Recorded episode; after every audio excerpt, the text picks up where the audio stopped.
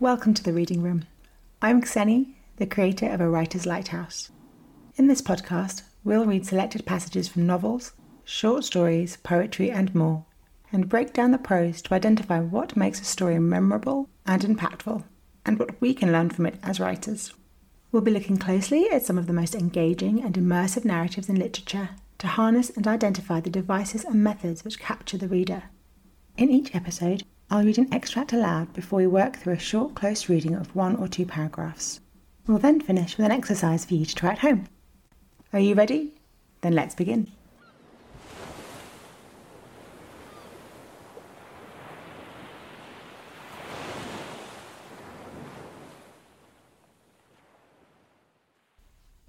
Hello, writers, and welcome to episode 8 in the Reading Room podcast. I'm very excited to share today's episode with you. As a lover of lighthouses across the world and the Gothic genre, The Lighthouse Witches is a story that called to me long before it reached the bookstores. I wanted to reread and consume the story almost as soon as I'd turned the final page. It was a joy to read the first time, and even more so the second time with my notebook, as I didn't want to add notes in the margin of so beautiful a hardback. Reviews in abundance praise C.J. Cooke's atmospheric and compelling story of Liv Stay and her three daughters at the Longing Lighthouse in Scotland and the mysterious history of the witch hunts that took place centuries before. The plot is intricate, with magical themes, time lapses, and multiple voices heard. Today, we'll be looking at the prose style and the use of the atmosphere as a literary device to craft and deliver this Gothic thriller.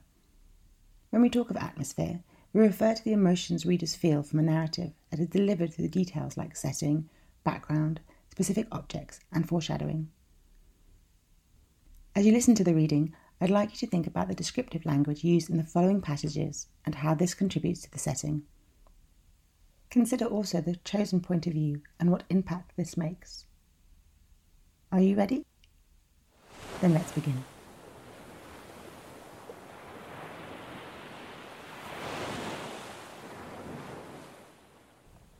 A sad tale's best for winter.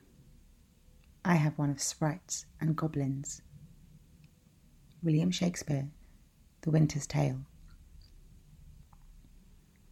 Those who can make you believe absurdities can make you commit atrocities. Voltaire. They bind our feet and ankles, tear off our clothes, and douse us with alcohol.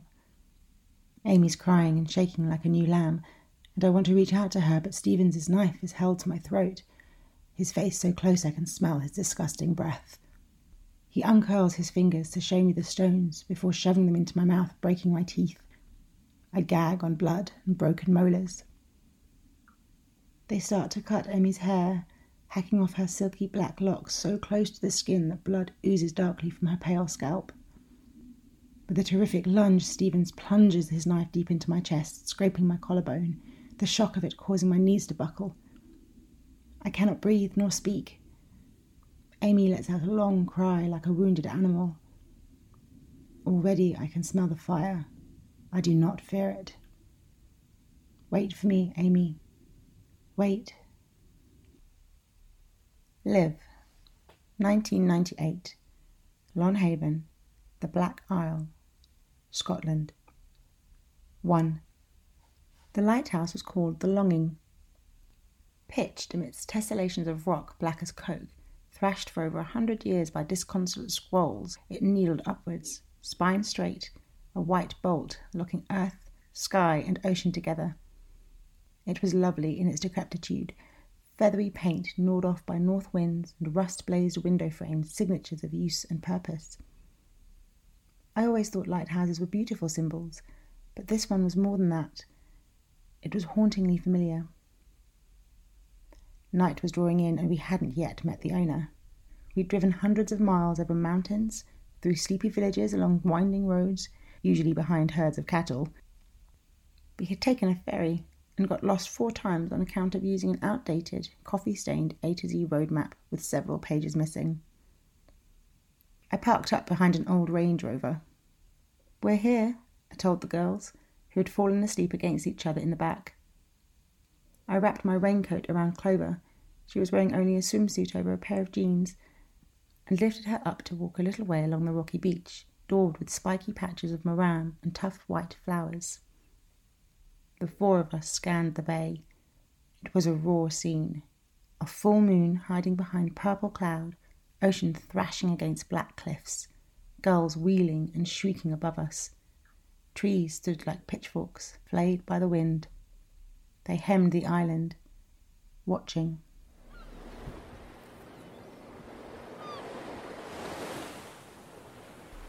Oh my goodness, where should I start? So much to talk about in these very short passages, but let's start at the beginning with the quotes by William Shakespeare and Voltaire. These are not random. Each quote from history provides insight into the cultures and philosophies of the past. Not only does the theme of magic and folklore tie them together, but also a sense of fear. Cautionary folklore fears of sprites and goblins in the first, and a superstitious fear of the other, which drives a community towards unforgivable acts. Both quotes serve as a prologue for the novel and provide forewarning for what is to come, and sets that underlying current of unease that readers will subconsciously prepare themselves for. Then we are cast into a graphic scene or vignette that we quickly identify as a witch trial. A vignette is a short, evocative description, account, or episode, and this account definitely evokes emotion. There is no date at the top of the page. We are simply transported. The prose is raw, brutal, harassing, and unsettling, characteristics that are familiar to the Gothic genre. The descriptive language is visceral and intended to draw those emotions out of us. Listen to some of the words again.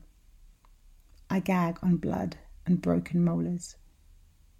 They are hacking off Amy's locks so close to the skin that blood oozes darkly from her pale scalp.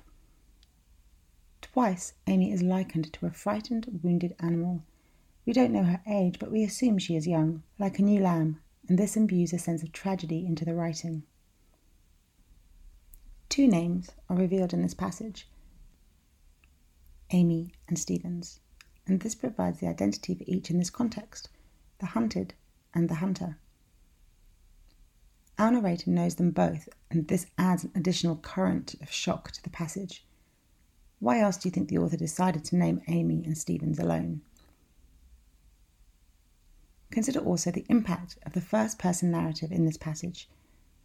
This character's voice could be yours, it could be mine. The use of the pronoun I absorbs you into the story, and you become part of the collective our suffering at the hands of the witch hunters. They do not hold back in their treatment of the women, but neither will I, the voice of the passage, hold back from telling her story. This is a powerful connection between the author and the reader, and it is tied together through the first person point of view. The passage is also delivered in the present tense, giving it currency. It could be today, and addressing the motif of time that runs through the novel. The final line, Wait for me, Amy, wait, carries a chill with it, a sense of strength and hope, but not of finality. And so we too will wait. Still reeling, we are then transported to another time, 1998, with Liv and her daughters for the first chapter. We know that timelines play a crucial role in the plot and the structure of the novel, and so are compelled to pay attention. Before the paragraph even opens, the location is marked by the Black Isle, followed by descriptions of a bleak landscape and stirring up a sense of cold and darkness. While only a short passage, it is bursting with descriptive language and haunting detail that creates that gothic atmosphere. Can we also please take a moment to appreciate the sorrowful but on point name for the lighthouse? The longing, lovely in its decrepitude and hauntingly familiar. Think of the associations we can draw from this, open to interpretation depending on what a lighthouse symbolizes for you.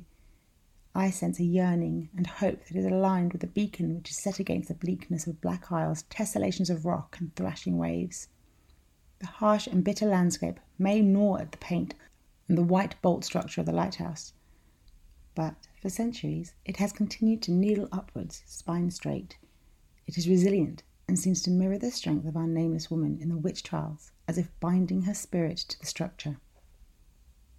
Let's now look at the penultimate paragraph detailing Liv's arrival at Lonhaven with her daughters. When we meet them, it is at the end of a long and difficult journey over mountains, through villages, and along winding roads, but we are not given the why. Not just yet. The exposition is just enough to provide a sense of place, time, and state of mind, and so we will keep reading to reveal more of their backstory. Then we have the final paragraph we have a family of four females staring out at an unwelcoming, raw scene of the bay against a full moon and a thrashing ocean. All the signs are there with a sense of foreboding.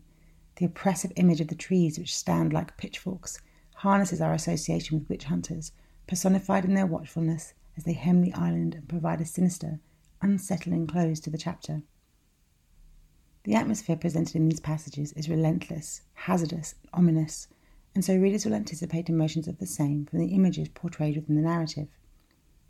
Do you think Chapter 1 would have delivered the same atmospheric impact without the earlier quotes and the harrowing vignette? Maybe listen to the passages again and make notes on which triggers you responded to from the Gothic atmosphere created. If you'd like to share your thoughts and ideas either on today's reading or for the novel as a whole, send me a message at contact at a writerslighthouse.com. If you're feeling inspired, please do leave a rating and or a review in your favourite podcast app. I would love to hear from you.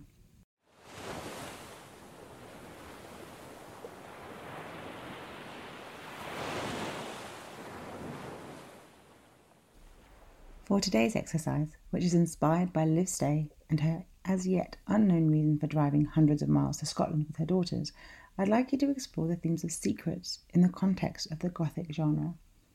These can be secrets held by a village or community, by a family or group of friends, or held by one person. Start with a seven minute brainstorm to jot down the various plot lines and twists which come to mind. Then, review your ideas and select one thread to expand as a story. When writing, consider the language you use and how it drives the mood and setting of your story. For instance, do you intend to haunt and unsettle, yet thrill and excite with your writing? Set your timer to 13 minutes and write.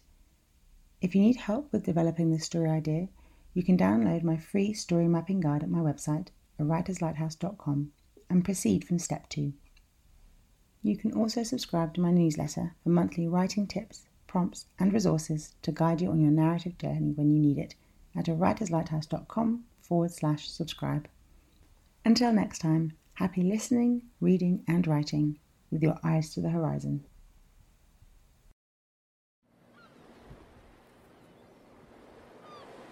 Thank you for joining me this week. If you haven't already, I hope you'll follow or subscribe to the podcast in your favourite podcast app. We've covered a lot in today's episode, so if you'd like to review the full show notes, including today's exercise, head to a writerslighthouse.com forward slash podcast and search by book title. I hope you're enjoying this podcast. If you know fellow writers who would find these episodes helpful, an Apple Podcast review or recommendation would be greatly appreciated to expand our writing community. It's great that you're here on this journey with me in today's episode of the Reading Room podcast. Until next time, keep reading and writing with your eyes to the horizon.